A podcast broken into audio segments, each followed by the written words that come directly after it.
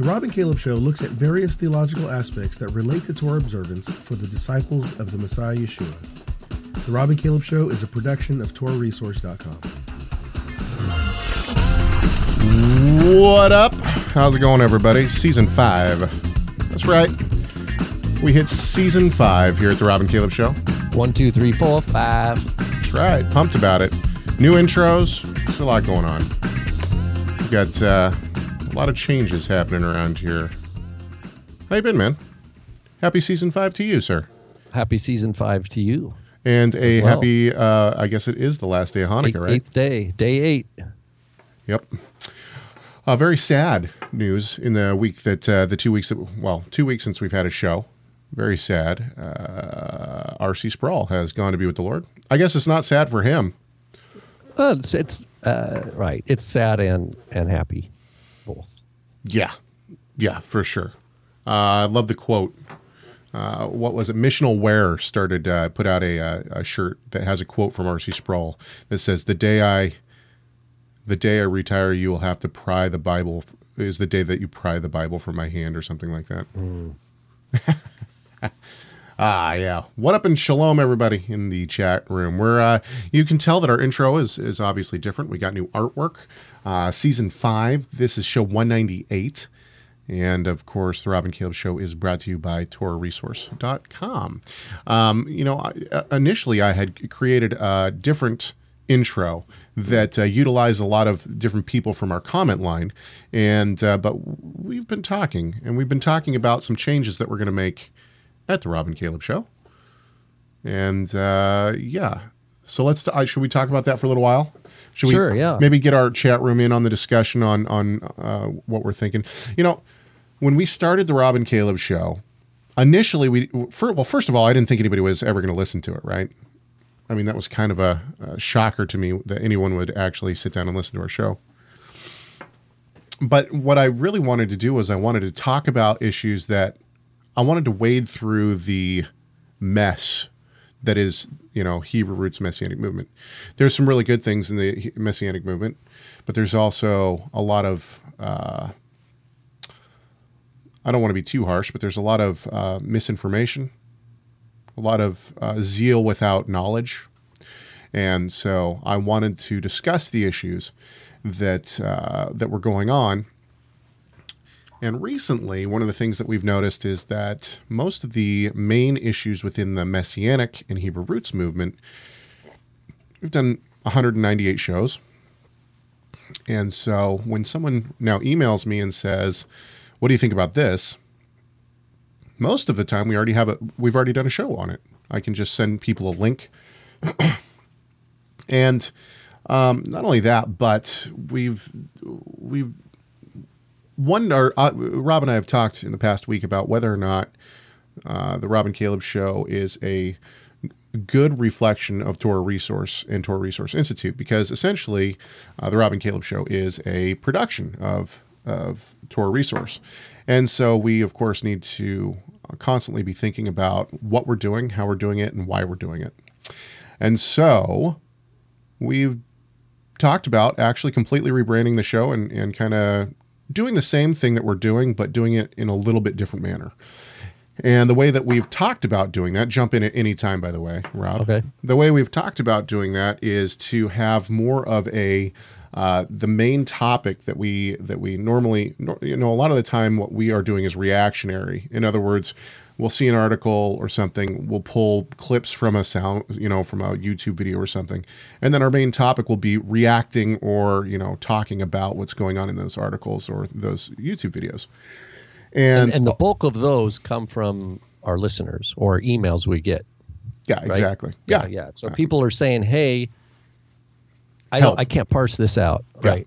Yeah. I I need help. Kind of. What's your opinion on this or that?" And Yeah. so there, there's a service element there. It is. You're you're right that there's a reactionary side. In other words, we're we're demonstrating like an openness and receptivity to topic matters. Yeah, exactly. Uh, but then, but that's a, as we've seen, that's a tightrope because Yeah. you can step on people's toes. Uh, Well, and honestly, uh, one of the things that I don't want to be seen as is trying to be the the Hebrew roots police or the Messianic police. I, that has never been the intention. You know, I don't want people to think that all we do is sit around and bash people. However, one of the things that we do like to do is talk about theology, and we like to look at theology. We like to look at theology from our perspective. That is, well, it's multifaceted. And, pe- and people have questions, though. Sure, sure. People ask for help, and so we want to be people that uh, that if you're a listener and you encounter something, you're like, you know, something. I'm not. Like, someone's been teaching this in our community, and I'm a little uneasy about it, but I can't put my finger on it. Can you help me out? I'm like, let us know. You know, this is this is. I'd rather you email us than go somewhere else. What's interesting is that our Facebook page has become sort of a, a place for discussion and to you know talk. and Rob posting uh, him trying to sing a Miqedem song. that was great, man. That was great. Yeah. it was really good. that was inspired by you, Caleb. I just a, a little footnote. I saw a clip of you on fa- or was it YouTube, and you were. It, it was a song about going back home, or or what was it? girl from Enumclaw. Yeah, That- yeah, girl from Enum. Claw. Okay, anyway, so Girl sorry, from not- Enum. Actually, can I tell you? it's really good. It's a good. It's a Thanks, but actually, that was that was a skeleton that I then took to. Uh, I'm in a seven-piece bluegrass band. For those who don't know, I play I play in a seven-piece bluegrass band. I play a cello, but I play it like the bass in that band. And uh, I yeah, I took that I took that uh, song. I I did that song specifically. I wrote that song about my wife and I. I have this I have this whole uh, I have this whole kind of album idea of different songs from different time frames that I'm not from. So it's like I'm trying to write songs from like different, you know, I have one Yeah, yeah, yeah. during Yeah. prohibition and I have and that one's about working in coal mines back in Yeah. in you know, wherever. I, I think it's great. It's really creative and it's it's uh, well written and Thanks, uh, man. Anyway, so so you inspire. I'm like, man, Caleb's got a song, and I'd been working on this Miqedem song. The Miqedem song it sh- it shifts uh, like time signatures and tempos, like, and that that was a challenge for me. So that I'm like, okay, here's where I am with that. Anyway, totally no, that's good. That's good. hijacked That's good. there, No, no, you that's know. good. But That's back good. to the Facebook page as being a discussion area. Well, and not only that, but you know, we like getting emails. We like uh, hearing people on the comment line, which uh, that's also you know, I'm going to change the message on that. It's going to be specifically for the Rob and Caleb show, but we're probably going to rebrand or, or at least change the name of the Rob and Caleb show to something else that We're more considering it. we're considering consider- it. And if- we, if we- and, and we would like some suggestions from our listeners. You know, we have a lot of people who listen on a regular basis, and so you know we've thought about things that have to do with theology.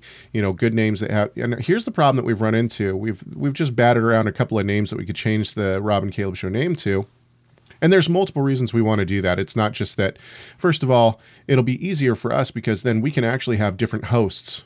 So if Rob wants to take time off, or I want to take time off, or if we're both at SBL or something like that, we can have guest hosts that come in. And I mean, we could do that now, but it's, you know, it'll be a lot more fluid and it'll be more of a group effort at Torah Resource. Um, so we, we found a name that we liked, which was Theology Matters. And of course, every time you come up with a name, you have to go to iTunes and plug it in and see if it's already a, a name. And that was, you know, a, a, a podcast name. So, um, anyway, we we want your suggestions. So send us email, chag at torahresource.com. Um, and then you can always call our comment line as well, which is, let's see if this is a, yeah, 253 465 3205. It's 253 465 3205. And somebody says church chat, but it's already taken. Yes. Oh, Yeah, I mean, we would be down for it. But to be honest with you, one of the uh, one of the main things that we're going to attempt to do and change how about Messiah Matters? There, There we have a go. double M, double M. the MM, Um, yeah, Messiah um, um, matters. um, um. Yeah, that's not bad. Um, one of the things that we're going to do though is we're going to do more theo- look at more theological uh, issues over time. So in other words, maybe we'll spend three weeks looking at a theological matter, and that'll be the main topic. And of course, we'll still, you know, we'll still look at uh, articles, uh, maybe in early segments for 10 minutes or so, 10, 15 minutes. But the main topic will be an arcing topic over multiple weeks. So, those are some of the ideas that we have, and we are always eager to have uh, people talk to us and tell us what they think. Uh, so, send us send us your thoughts, send us your ideas. Haig at. Okay, well, this show 198 is our Christmas special.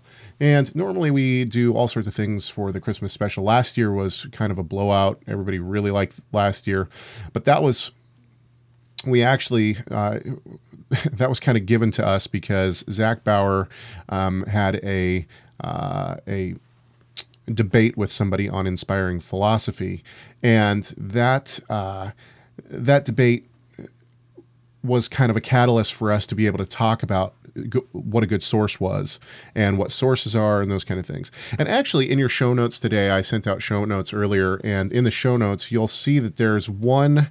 Um, let me get my show notes here. There's one link down here. It's by Bible uh, biblicalarchaeology.org, and it's called how December 25th became Christmas. And it's actually really good, I, I will admit. And basically, they kind of they restate what I mean.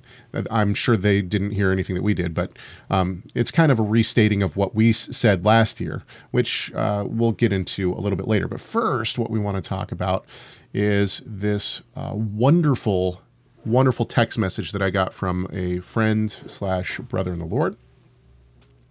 It's a great question, by the way. This is an excellent question, and I'm sure that uh, if we do move more to a topical kind of show, which we've you know which we're thinking about doing, that uh, the deity of the Messiah will certainly be touched on at some point uh, throughout multiple shows.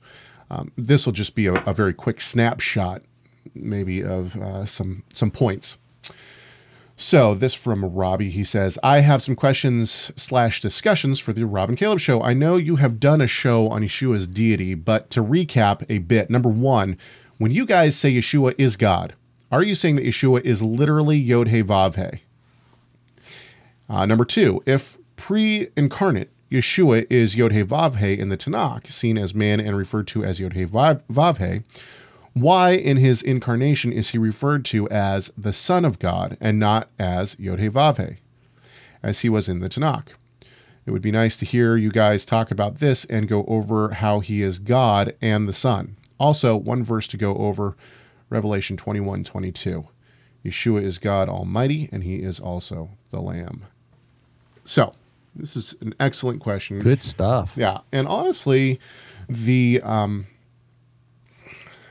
the deity of the Messiah is something that continues to crop up, right? We see it all over the place. We see it in, um, we see it as a constant debate, and one of uh, within the Messianic and Hebrew roots movement that is. And I don't, you know, my my finger is not quite on the pulse of the Christian church the way that it is on Hebrew roots and Messianic uh, areas. But within Messianic and Hebrew roots movement, we have people constantly debating this. And one of the reasons why is because you have teachers within these movements that outright deny the deity of the Messiah. Um, Paul Sides is uh, is a huge catalyst for this. Um, you know, Anthony Buzzard has been brought in to talk about issues uh, and he's not messianic he's christian but um, i think he's anglican actually. But uh, you know a lot of messianics have kind of globbed onto him. There was a conference in orlando that went on that was suspect at best.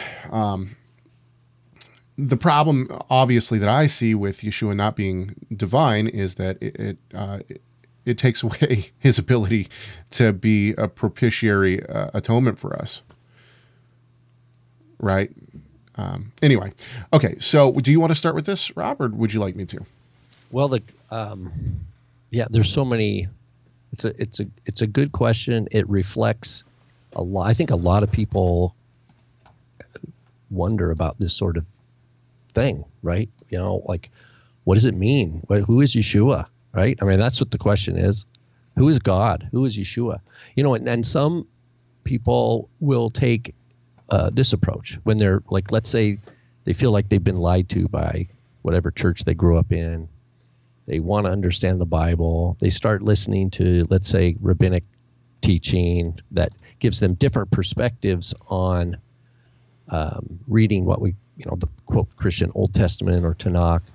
Um, and and then oh some different ideas about the rabbis that were in yeshua's day supposedly and and kind of quote background to reading the gospels.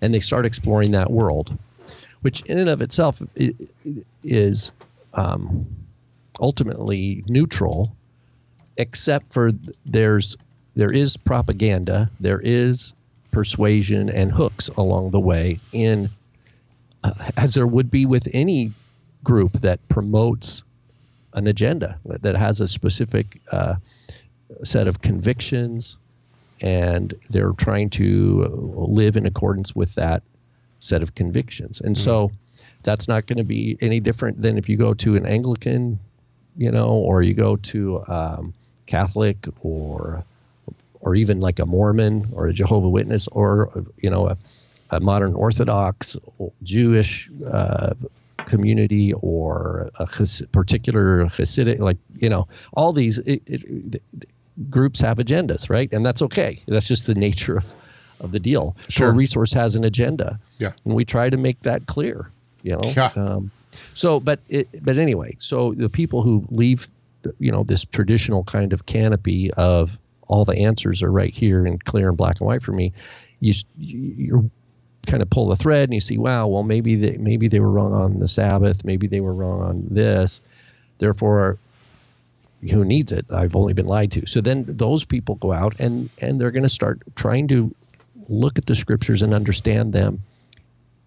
Most of the time, I think because they have a sense they want the truth.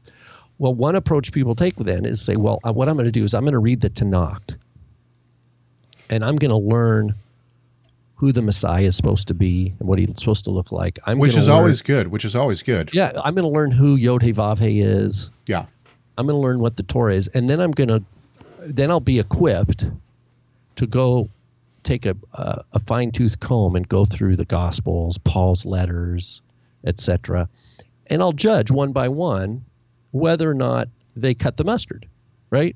Do they cut the standard of of what is taught in Tanakh. And if not, if, if I don't think Paul belongs, I think, you know, then I don't need it, right? Or if I don't think the book of Hebrews, you know, cuts the mustard, I think he didn't even know what he was talking about, gone, right? So that's that's one avenue, right? That's one. Uh, but that's always the, but that, that that's always the wrong avenue, right? I mean, if well, you don't if you don't approach the scriptures from sola scriptura, you're going to run. Look, and I'll, I'll make the. I know I've made this analogy before and, and talked about this before, but let's. I'm going to give it again. For two thousand years, since the very beginning, uh, like since 200 years, 300 years after Yeshua rose from the dead and ascended, uh, there was the debate over whether or not he died on the 14th of Nisan or the 15th of Nisan, right? And people trying to figure out how John could be correct and how the synoptics could be correct. Now, people who didn't believe in sola scriptura would say, well, one of them is wrong. So throw, you know, some, we got to throw either the synoptics out or we got to throw John out. But people who did believe in sola scriptura, and I know this is a later term, sola scriptura, but uh, believed in the biblical canon of 66 books, said, no, this is the scripture, and both have to be true. I can't explain it, but both have to be true. And right at the end of the uh, 19th century into the 20th century is when scholarship started to really do excellent work on this. Up until, uh, you know, even the past 20 years, where scholarship has not only uh, done excellent work, but they've basically come up with a very good explanation and figured out how both John and the synoptics match up perfectly right. It took 2,000 years. So for 2,000 years, people had to say. Well, and you're still going to have people who may, well, like, you know, I think one of the, was it Dr. Keener who is reconsidering his yeah. position on this, which means he's already published about this and yeah. he might in his lifetime have to read have a yeah. have a have a like look here I've republishing my old translation or my own comment old commentary because I've changed my view. That's fine. Um, but, but that's a good point. Back to so just to bring up what does this have to bear with the kind of the core of what I heard in, in Robbie's question is do I how do I know who Yod He Vav He is? In order to answer the question of well, is Yeshua Yod He Vav He, or is he the son of Yod He Vav He? Well, you could ask, who is Yod He Vav He? You know, one footnote here is this whole dispute among people who are not even believers in Yeshua and some who claim to be believers in Yeshua is that there's certain ways to pronounce Yod Vav and that um, you it's important to learn that because it's been hidden and now it's going to be it's revealed and now you can just approach um, him because you have his name right? And so that's an avenue and i think if you're if you listen to our show or if you follow our facebook post you'll see that that's um, that that's uh, kind of a view we say that that is really ultimately uh, not helpful. That's also a dead end street because even in isaiah 1 um, I, I, don't think the people were at lacking of pronouncing God's name in, in under the time of Solomon's temple, but rather, but still their offerings were an abomination. Hmm. Uh, it was not a reach nichoach. It was not a pleasing aroma to God. Why? Because it had to do with something else. It had to do with heart matters. Yeah, a person's acceptability before the Father, and that's not something an earthly priest can discern. That's something, uh, you know, the earthly priest can go through the sacrifices. They say, okay, this is a this animal you brought, it, it cuts the mustard, it, it, doesn't have a blemish, it's the right uh, age, right breed, etc. Yeah, we can. This is acceptable as a burnt offering, for example. Okay, now reel it back to the deity. Okay, okay. So these are these different avenues. If you're a disciple of Yeshua, and you the the position of the apostle of Yeshua and the apostles is that we don't know who Yod He Vav He is apart from Yeshua. Mm. In other words, the starting point is always Yeshua, and the ending point is always Yeshua. And our our uh, our prayers, our worship, our desire to understand and grow in knowledge and wisdom is founded in that domain of who Messiah is. It's not like I can pretend you know, forget everything I ever learned about Jesus, and I'm just going to go to the Old Testament and I'm going to decide for myself who God and who Yod Vav, who Jehovah is, or whatever. And now I'm going to go look at Yeshua and put Yeshua on trial, or put the Gospels on trial and decide for myself. Other way if around. That's the yep. if that's the approach you have. I mean, okay, you know. Well, let me know how you how it's going for you. But you know? it, uh, okay, hang on just a sec. But at the same time, we see Yeshua throughout the the Tanakh and and we we can come to and people did come to a firm understanding of who Yeshua was through the Tanakh. Um, you know what? Here, here's let me give you some verses. Let me give uh, Robbie some verses. And um, you know the question of, in my opinion, the question of father son. This is uh, something that's been very hard for people to understand, and this is why you have so many. Um, debates, Trinitarian debates, right? The Trinitarian, and I know a lot of uh, Hebrew roots Messianic folks don't like the the word Trinity and uh, think that this is a right. Greek thought and all that kind of thing. But within the scriptures, we see the triune God, right? We see Father, Son, and Holy Spirit. Holy Spirit has personal pronouns, and uh, the Holy Spirit is the Spirit shared by. It's the Spirit of God. And it's also the, the spirit of Yeshua. They share the exact same spirit. My son has asked me recently. My son's five. When he was about four, he asked. He has these Bible stories that he watched watches, and he asked me, "Dad, why is Jesus? Why is Yeshua praying to himself?" And this is from the garden, right when he's praying in the garden uh, before he. That's such a wonderful question. I love that question. And it's and it's uh, uh, you know we have to be very careful with our language here because I do not believe in modalism.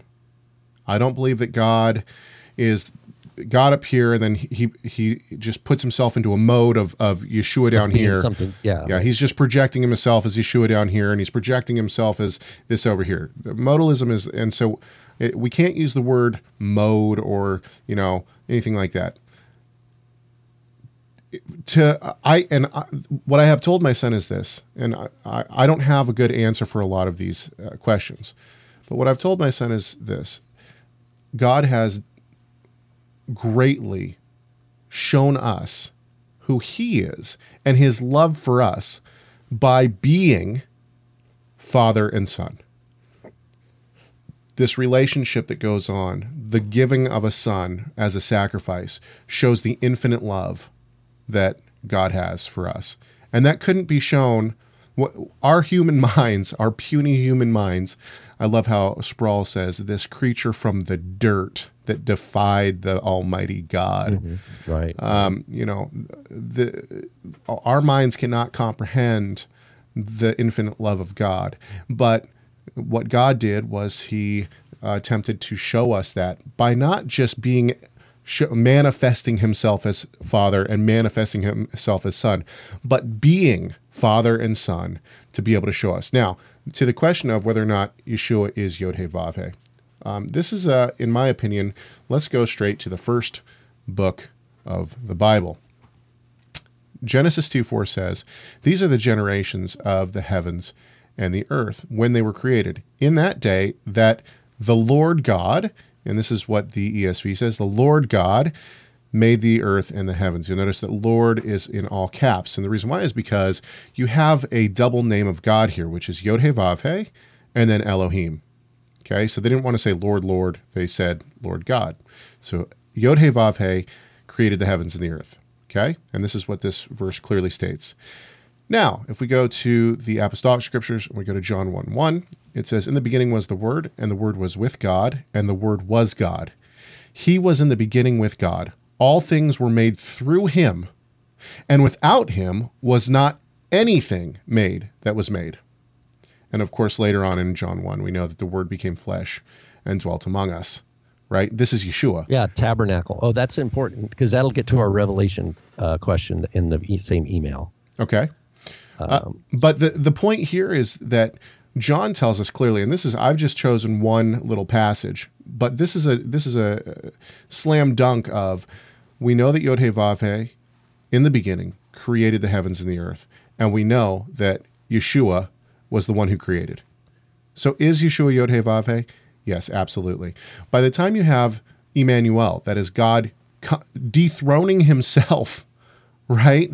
The Son dethrones himself from the heavenly places and then becomes one of those creatures from the dirt in order to save his elect, which is, I mean, I understand, you know, I've been watching a lot of Sproul because of his passing. He's been, I mean, videos from him have been all over the, uh, all over Facebook and YouTube, and it's, it's amazing to see um, his passion and the reason why I understand. You know, when he's talking about this infinitely holy God, and then this creature from the dirt it's mind blowing what God has done in order to redeem his elect. He dethrones himself out of the heavenly places and comes down and becomes one of these defiant creatures. Of course, he wasn't defiant, he's the only one that wasn't, right?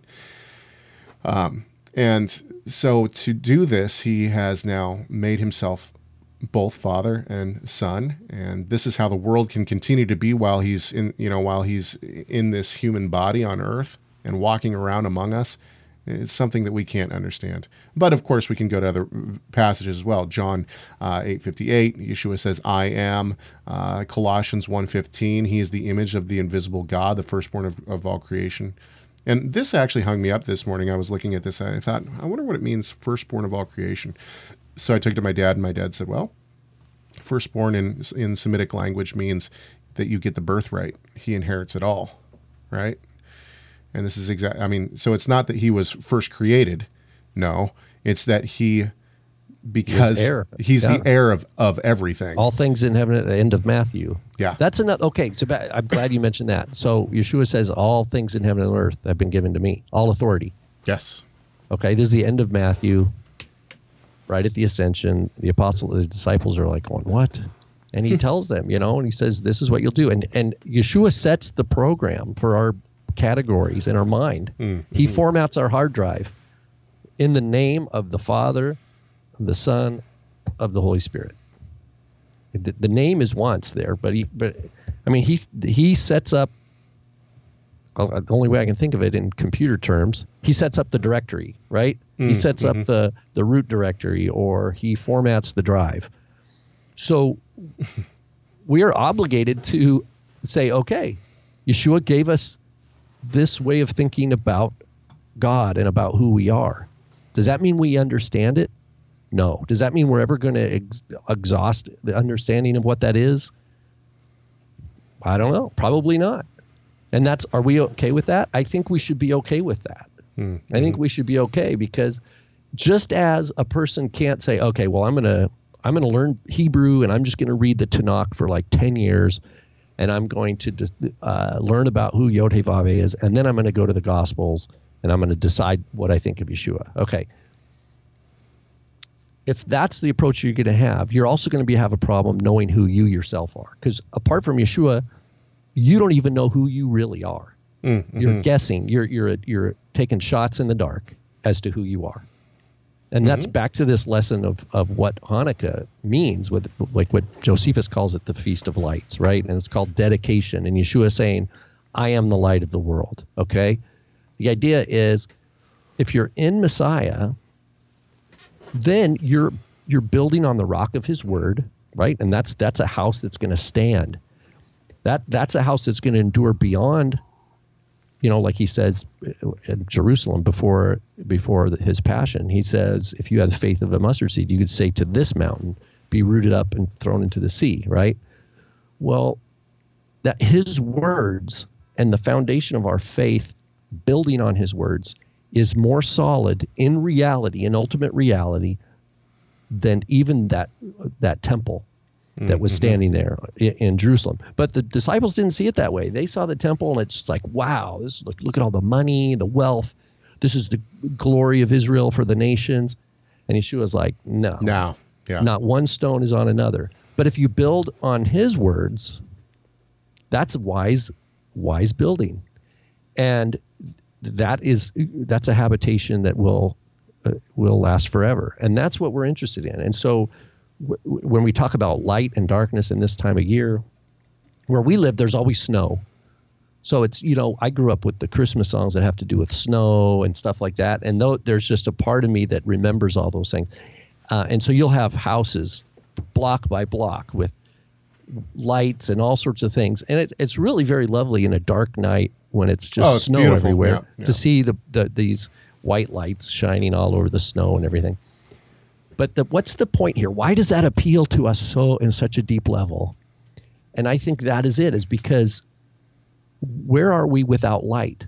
Remember, the first thing in Genesis is let there be light, right? And and Yeshua says, "I am the light of the world." Even the Gospel of John, uh, Caleb, that you just quoted, says talks about he was that light, right? Yeshua is the mm-hmm. light, and John was a witness of the light. That's the true light, right? That lightens every man that comes into the world, it says. That's it's only in Yeshua that we actually can see clearly as to wow, our own depravity, our own dependence on him, the grace of of his majesty to do what he did and take our sins upon him and suffer for them on our behalf so that we again by his grace not by any works have this amazing life and joy and love and uh, that we get to participate in in this ultimate kingdom to come. And we're in this world now where we don't, like Paul says, we see it through a glass darkly now. We're in the in between time, right? We're we're in this time where things are not easily discernible. Otherwise, we wouldn't have people. I got an email this morning from from a brother saying, "Look, I ran across this teacher. Da, da, da. Here's what the guy the guy's saying. Here's their website." I go to the website and I'm like, "Oh, the Hebrew's wrong. They've got this Hebrew thing and it's wrong. The Hebrew's wrong. They're teaching about the Epistle to Hebrews." And I'm just like, oh my goodness, and and and nowhere. I look through the whole website trying to find who is the teacher the donate button is right up front.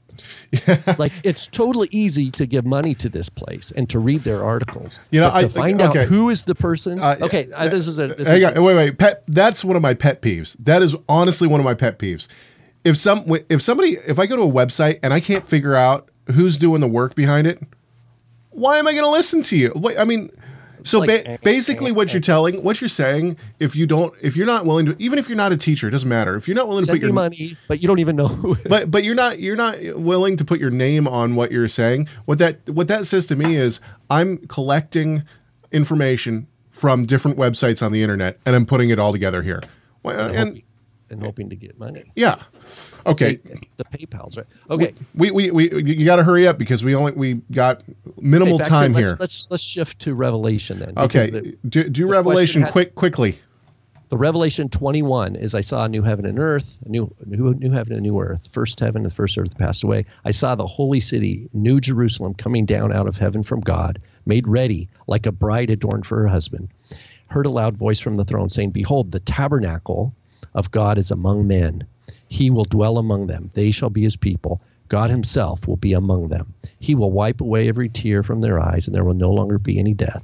There will no longer be any mourning, crying, or pain. The first things have passed away. Just beautiful, beautiful. Mm. Um, the one who sits on the throne says, Behold, I make all things new, etc. Um, okay, so this this is Yeshua, right? We already learned that um, he says, I am the Alpha Omega. So I, I just gave, then he describes what he sees.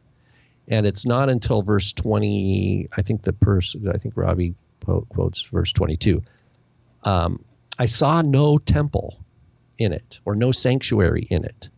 Mm. For the Lord God Almighty, uh, the Almighty, are is its temple and the Lamb. So this is like the NASB kind of changes the the wording a little bit, but technically in Greek it is for for the Lord, the God, the Almighty, is its temple or is its sanctuary, and the Lamb. So the verb is it is estin. It's is, not are, but the NASB kind of changes a little bit. And then it says, the city has no need of sun or the moon to shine on it, for the kavod of God, well, that's that's doxa, but I'm using the Hebrew there. The doxa or the glory of God has illumined it. The lamp is the lamb. Okay. So both verse 22 says the lamb it says the the Lord God Almighty is the is the sanctuary and the lamb. And then it says that the lamp is the lamb. So what does this mean? Okay, so remember back to back to what Caleb was quoting in John 1. Yeshua, it says that the word became flesh and tabernacled among us. And the word here for uh, that we read at the beginning of chapter 21, it says the tabernacle of God is among men. Yeshua is the is the the foundation of this house right? So the building this house of of praise, a house of worship, etc. says, you know, the the the stone that the builders rejected has become the chief cornerstone, etc. There's different poetic ways that the prophets talked about um, about this, but the core point here is the mystery of God dwelling with his people, the hmm. fulfillment mm. of the new covenant in Jeremiah says, I will be their God, they will be my people. How does that work? How does that work? It, we know from, from the promise of the Brit Hadashah that Torah would be put in the hearts of his people. We know that it, which is different, and Jeremiah points out, is different than the covenant at the Exodus because that was external. That could not change the heart, right? The Levitical priest cannot give a new heart to the worshiper. He can only recite Torah and say, look, this is sin, this is not sin, etc. The Torah on the heart that God writes is something no human hand, of course, can do.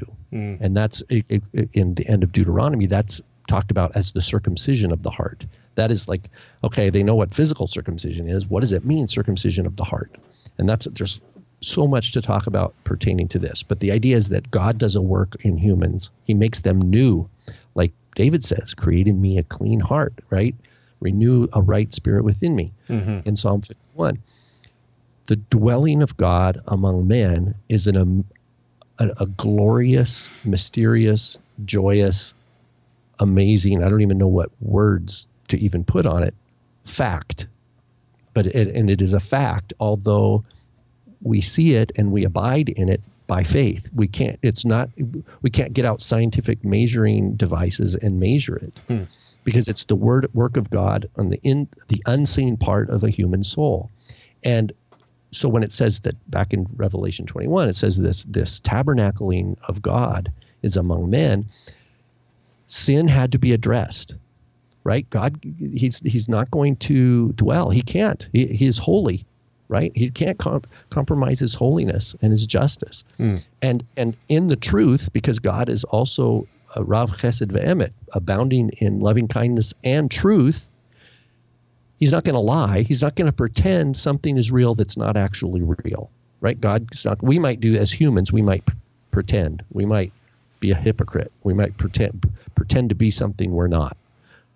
And hopefully we learn to recognize that and and that goes down as we grow in maturity in Messiah that we we cease doing that. But God can can't lie. He's not going to lie.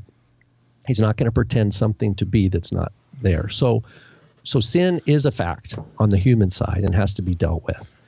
And the whole gospel message is about how God solved that conundrum by sending his son, right? Yeshua. And Paul talks about this in Galatians. He gives the gospel in a, in a very concise way um, as our to redeem us, right? But also as a, the living, resurrected Yeshua who by the Spirit of God dwells in our hearts so that we cry out, Abba, Father, so that we have this relationship that we too call God Father. Not as a pretend thing. It's not, we're not pretending that God is our Father and we're, or we're just acting like it's a metaphor. It's in fact, God is my Father. How is God my literal Father? Because I am a new creation in Messiah and Messiah is his literal Son. And therefore, I am literally a new creation in Messiah, and mm. God is my Father. Mm. And and Yeshua taught us to pray along those lines, Our Father, who is in heaven, right? Okay, that, you got you got to start wrapping it up. You're okay, you're okay, kind of so, in the weeds so here. the, who, the who is Yeshua, right? Who is Yeshua? Who is the Father?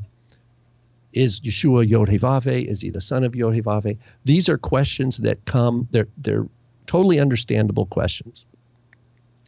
But are they the best questions? I would suggest that they're not the best questions. Um, because, and here's why: because as long if you keep it at this level, the temptation will be for some people to always adopt the method. Okay, well, let's just go find out from the Old Testament, and then we'll judge for ourselves whether Yeshua fits or doesn't fit. And as long as we have that entertain that kind of thinking, mm that kind of thinking has nothing to do ultimately with participating in the living resurrection life of Messiah Yeshua, by which we call Abba Father. Um, and and so we can't. In other, long story short, as a disciple of Yeshua, I am constrained, happily so, happily constrained by the the the uh, tradition preserved in the apostolic writings of the gospel and all the the instruction and teaching and um, things pertaining to what the gospel is and who Yeshua is, because that's the foundation for my understanding of who God is generally. I can't pretend that's not uh, like I can't shelf that for the sake of creating some profile of who I think God is, and then coming to the scriptures uh, or, or coming to the gospels and evaluating on my own whether or not I think um, Yeshua actually is who he says he is. Well, I, that, I, so I, I, kind of disagree with you, and the reason why is because, and the reason why is because we have a clear picture of who the Messiah is because of the Tanakh. People came to the to the Messiah and to who the Messiah is because of the prophecies prophesied in the Tanakh, in the Torah, in the. Wait, wait a minute, but then why why why did not all Israel just welcome him? Because because God turns us because God chose. The point is, is that we see that the, the look, the Tanakh is enough. Because okay, pe- because yeah, people but, but people had the, people okay because we're, we're because the uh, veils if, if a veil's on someone's eyes they could they, they, could have all they could memorize word for word every jot every tittle I agree every vowel. I agree and now we're getting into Calvinism or into the doctrines of grace which I fully affirm a person cannot a person cannot come to Christ no matter what unless he calls them first, right? Unless he gives them faith. Right. So oh, we agree on that point. And yes, you can read the Tanakh how you want. You're not going to be able to. But the but the my point is is that people had only the Tanakh up until you know, the Messiah came. They were expecting the right thing, or at least the ones who were the elect were and they came to him through the Tanakh. Okay, this has been a good discussion, but we I want to move. Here's here's why I uh, one last point. we're so in the weeds right now. This isn't. I mean, we're so off topic. Let's just take Isaiah. Let's say okay, well, the Messiah, Isaiah 53. Well, if I'm asking as a believer, I'm constrained by the apostolic writings to say, oh, it it it talks about Yeshua. But someone who doesn't believe that could say, oh, it means Israel, and and so where are we? There, we don't. There's no traction anywhere, right? Because we're just dis. Okay, well, I guess we agree to disagree what Isaiah 53 means. Okay, next verse, right?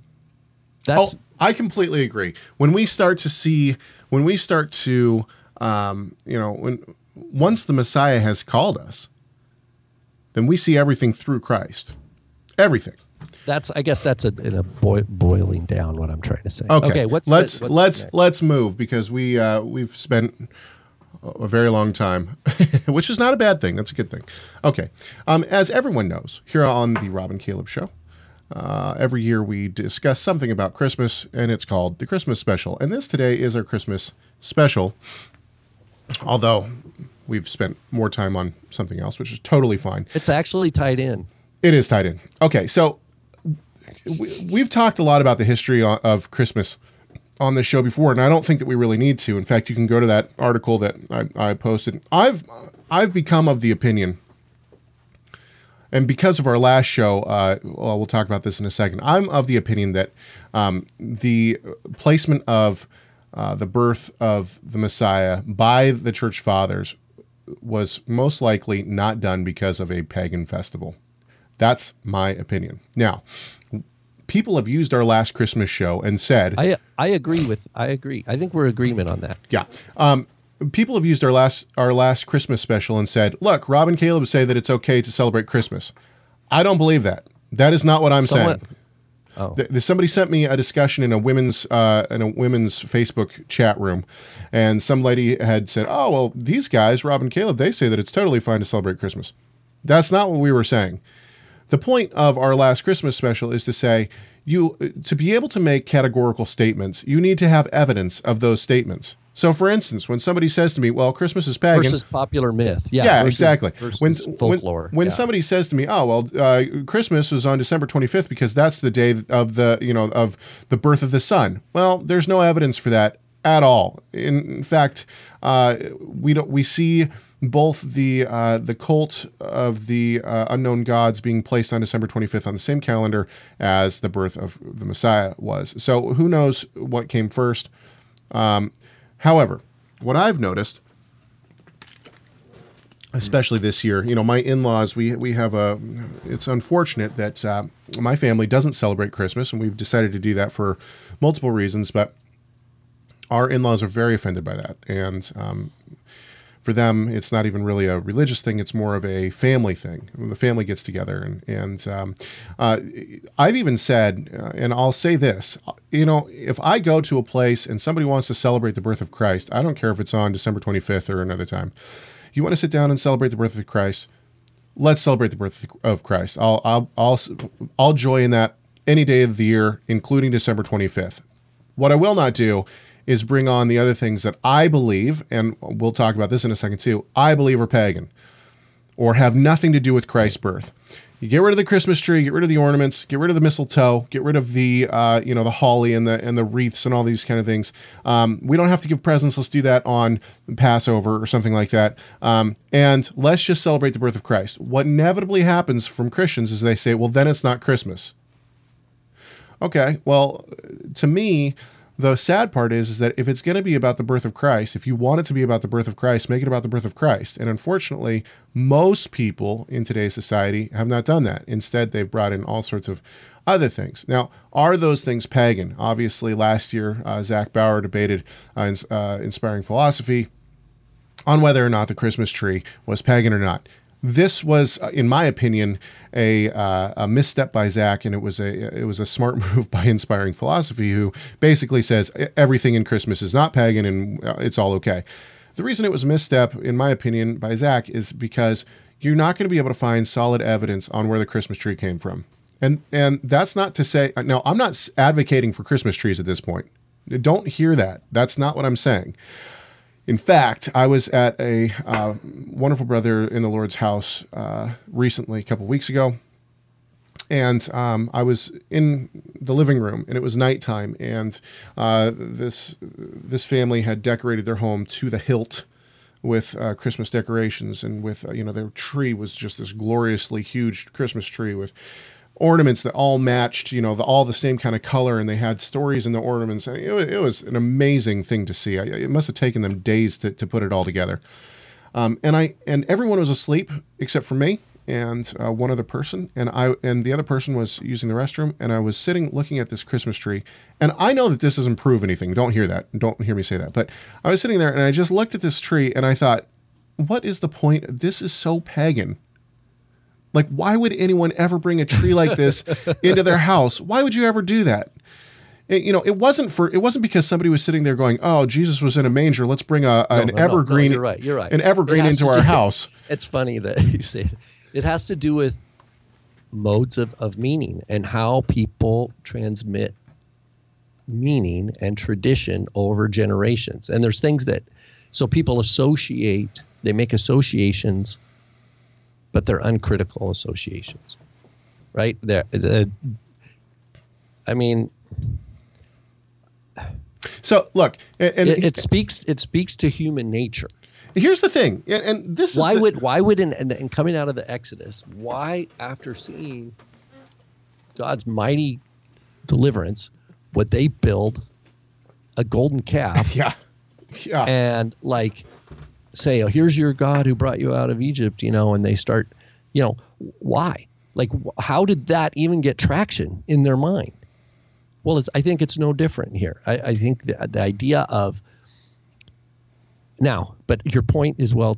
I, I agree with you. you. You're never gonna. We we don't have enough knowledge. We don't know where it came from. That in and of itself is enough to be suspicious for me. Well, and that's the point. Okay, now stop. That is one of the main points to me. We, as followers, whether you're Christian or, or Messianic or Hebrew roots, however you identify yourself within faith, okay, as followers of Jesus Christ, of Yeshua the Messiah, okay, the question should not be, can I do this? Can I, like, is God, you know, I'm free in Christ. What are you free from? Are you free to sin all you want? No, the question should be, do, you know, am I pleasing God with it with this, or is it displeasing to God?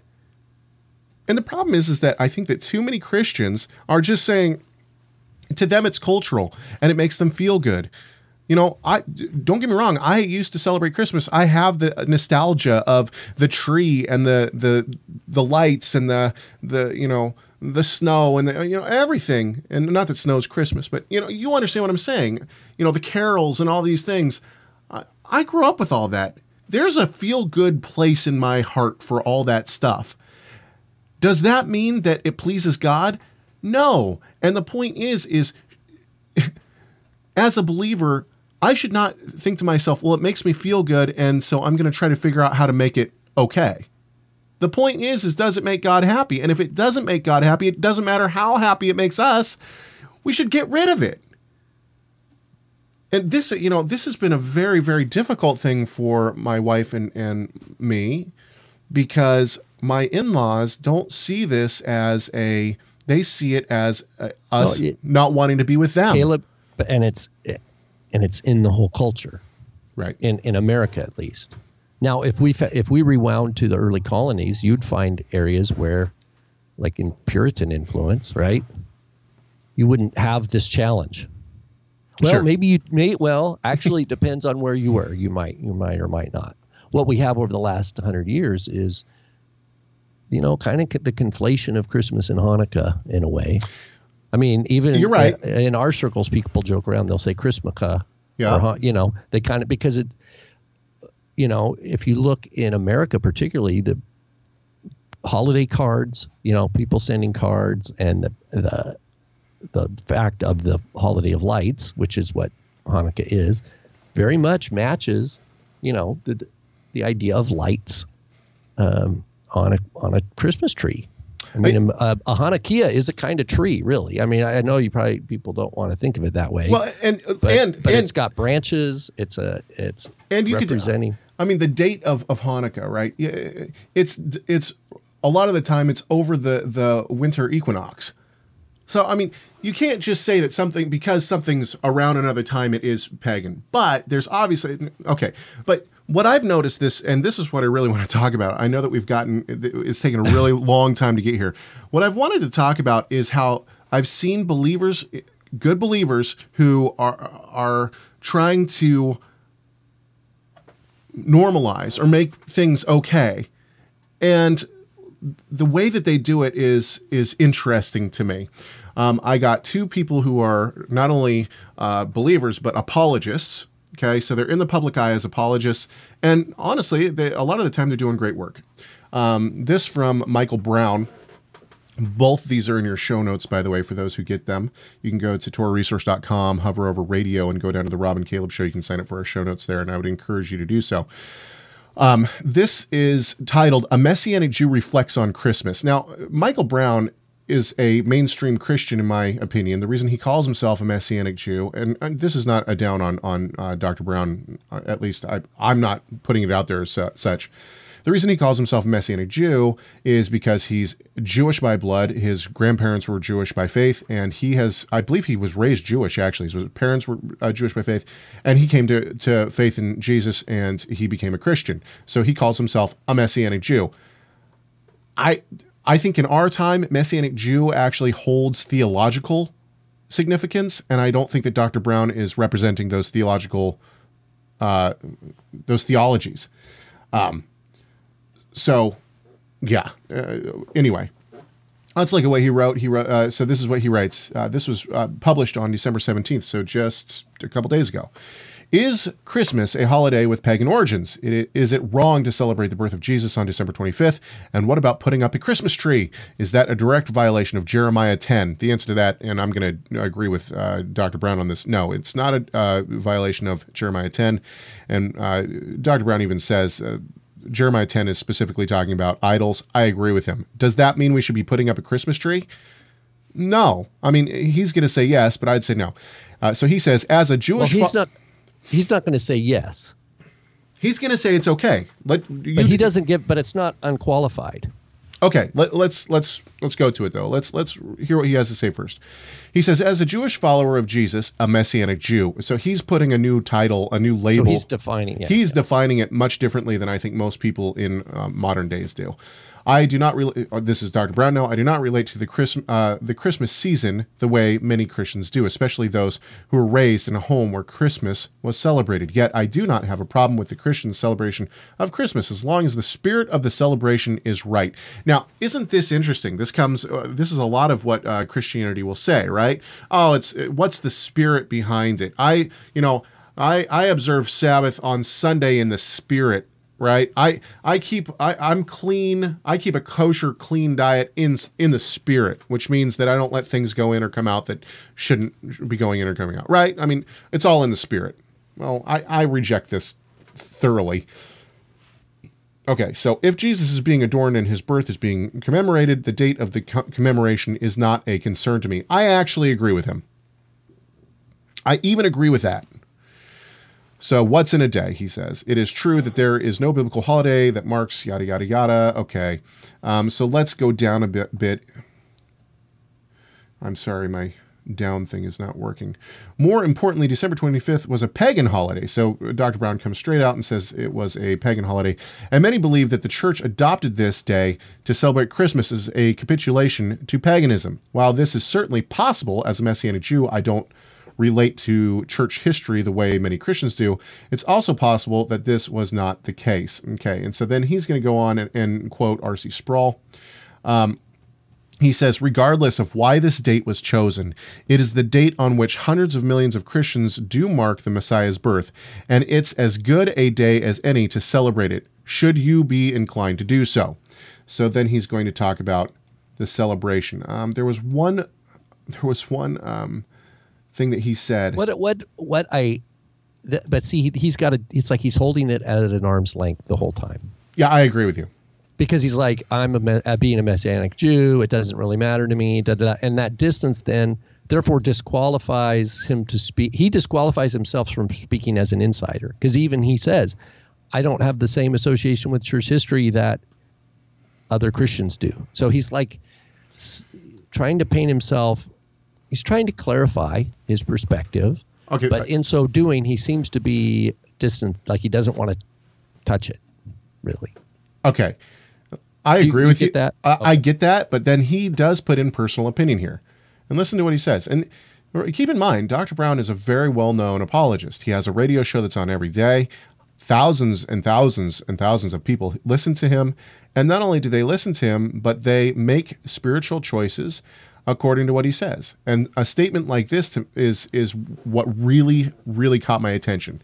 He says, "My personal perspective on Christmas trees is this: if it's just a fun family tradition that has no religious significance, there's nothing wrong with it that in itself. And if the tree is decorated in such a way that it reminds a, a family about the birth of Jesus, I see no reason to be critical."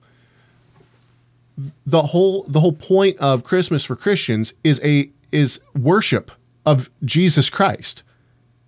The whole point is that it's a religious holiday, it is a worshiping of Jesus. So if if the tree is a fun family tradition and has no religious significance, get rid of it. If it's I mean, if there's a question of paganism at all, why would you use that in your worship?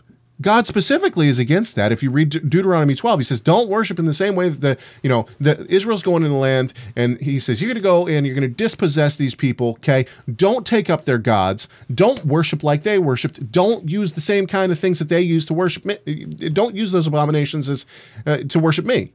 I'll tell you how to worship. Right? I'll tell you these things.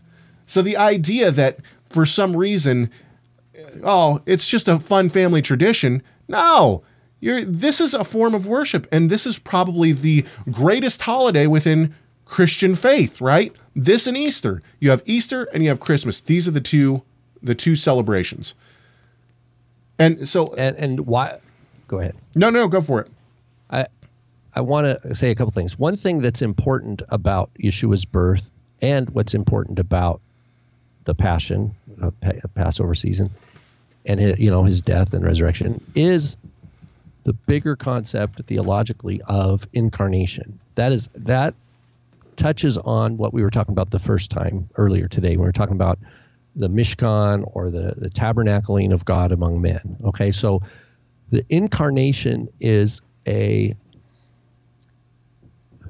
how do you put it? It's a non-negotiable uh, doctrine for if, if you're a disciple of Yeshua. That's that's and that's another how you know what does it mean god with us right? Emmanuel what does this mean right? What does it mean? The word became flesh and dwelt among us. So that is what's important. And and it has ongoing relevance. The birth of yeshua does not have ongoing relevance as a rehearsed event nor does now i'm going to go on edge here we the gospel is important to be rehearsed and taught and celebrated. But to take just to anchor it in the birth i think has to do with other kings other gods in the world. You know this is what second third century when they were trying to find you know when the church fathers were trying to say when the birthday was because they had different days. That i think they they were pressured to to nail down a calendar date. The pressure, though, in my view, came not from the spirit, but from responding to other nations and other religions and other images of kings and things like that. That's that's my view. And so subsequently, it's important to mark a birthday, right, for Jesus. But the question is, why are we prevented? And it's and and you might say from an earthly strength perspective, it's a weakness in the uh, in the Bible. Weakness in human terms, not in God's terms.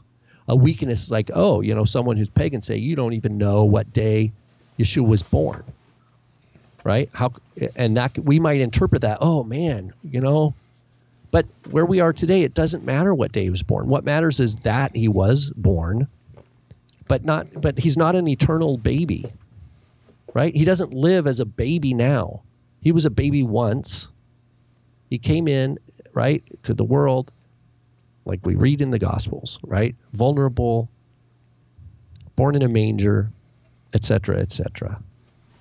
So the rehearsing that we're commanded to has to do with the Passover, right? When you drink the Passover, you remember me, right? And the way Paul puts it, and thus we declare the death of the Lord until he comes. And so, what is the death of the Lord, right? Well, that pertains to his our atonement, right?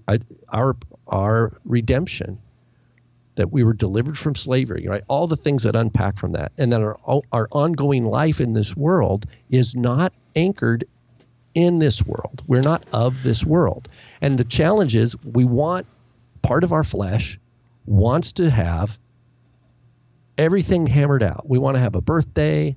We want to have, you know, the party, and but, we want the, the, there are comforts pertaining to that. But hang on just a sec. The, Go ahead. Finish your point. I, am thinking that well, because I, I mean, my all my extended family, you know, a lot of different Christian tradition commitments, maybe with different flavors if you do a large swath. But um, there is a a strong, particularly the tradition I grew up in, the Lutheran tradition, very, very, very big, strong uh, uh, tradition of, you know, candlelights, Christmas time celebration, you know, singing all the, you know, Handel's Messiah, all sure, sure, sure. stuff. And so there's so much scriptural meaning there but and and this is our the weakness of the position the and it's a it, I call it a weakness because then I come along and I'm like look I don't want a Christmas tree in my house right? I don't want I I don't want this right? Uh, and and there's the challenge there is because it's like why not? It's easier just to say, why not go with the crowd? Why are you being such a see? Okay, uh, and now this is a good point because the thing. So the so the but the position of weakness then is like, well, what what do you say? You say, well, you try to go back to the scriptures, but it, it means people have to learn a new way of being in the world. God has given us festivals and has given us uh, times to celebrate and Thank, ways to do it. And what what's yeah. what's baffling to me is why people of faith want to choose something that's not in the Bible, that's not seen as, is not commanded to celebrate, nothing like that, and wants to throw away the other the festivals that have been commanded. Um, but once again, I want to go back to the twisting of, oh, well, if it's pagan, it's not really that big of a deal. Listen to what Jeff Durbin says, and I like Jeff Durbin. You know, he's he's doing some, uh, he's really energizing the younger people, uh, not only for for Calvinism, for the doctrines of grace, but to be apologists and to know their theology. And this is just a huge misstep in my in my opinion. That's right. Christians chose the darkest day of the year to be the mark when they would celebrate the greatest light coming into the world. Now we have the true and better story, and we celebrated so loud it drowned out the sinful pagan mess the Romans had created. We out celebrated them, we out sang them, we out danced them, and we out truthed them. I don't even we understand. We're like the homeschooled kids at a party that had more fun than the drunk kids did at the same party. and we won! We won over the whole party. Just kidding. Homeschool kids wouldn't go to that party. And that's just it. Uh, that feels like a mocking kind of thing. What, I, I what, what, he's trying to say is, look, we took a pagan holiday, we did it better than the pagans, so much so that the world switched it from a pagan holiday to a holiday about, about Jesus. And it's the, not the darkest day of the year. That has not. It's not. That, the, that's not technically. That's not even right. It's, but the, the, but the point is, is that throughout the Bible, I mean, how how are people missing the idea that throughout the Bible, don't worship in the high places, don't you know, don't worship in the way that the pagans do. Don't do this. You know, if the, if the pagans are doing this, don't do it to me. I'll show you how to worship, right? God keeps saying that. Don't don't you're not even allowed to worship in the high places, right? And yet, what these people are saying is, "Oh, well, we took all this pagan stuff and we made it Christian." Uh, come on. I mean, how can this be upheld biblically? And the answer is it can't. Now, over at Inspired, especially on the Protestant side, it's difficult because on the Protestant side, you're supposed to be differentiating yourself from the Catholic, from the Roman Catholic Church, right? But it's really within. It seems to me that it's really uh, an adoption of of the, or a continuation on of Roman Catholic uh, practice. But you know, that's the tension. We live, we, we live, and that's never going to let up, right? This is never going to let up. And, and, you know, in, in our, as long as the Lord tarries, we're going to have this situation where we've got light and darkness. You've got the imagery of light and darkness in out, outward celebrations, but then you have the reality of light and darkness. So when it says the, the light shined in the dark shines in the darkness, and the darkness did not overcome it, that's the truth that we want to have in our hearts and to be meditating upon and and have hearts filled with gratitude and joy and worship and song is that we're in Yeshua. And these outward I think that's why the lights like the candlelight or the, the lamplight in the darkness a it's a biblical metaphor right? There's no question about the, the you know the metaphor of light. But it's the it's not the outward celebration of light that is the true victory. Uh, it's it is. Are you in Messiah? Are you a light in the world? Because the world is dark. Without truth, the world is a dark. Without love, the world is a dark place.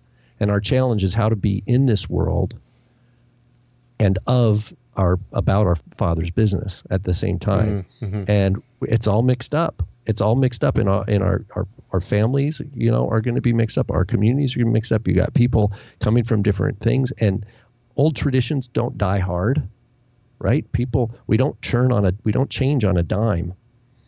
In my you know we don't we, it takes time for us to to learn new habits and that's what why love holds on right? Love holds on to hope and endures all things right as paul writes. Um, and so uh, I just hope people feel encouraged. It's easy to feel discouraged, right?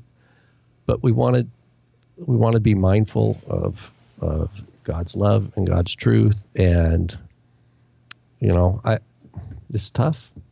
Well, and that's the point. Is that you know I think one of the things that we've really tried to do, um, especially this year, is instead of telling our Christian brothers and sisters, "You're wrong, you're wrong, you shouldn't do this," Instead, it's trying to say, well, we do this and this is why. Instead of, you shouldn't celebrate Christmas, it's pagan, you shouldn't do that. Um, you know, now, of course, um, with my in laws, it's very difficult for them because they don't.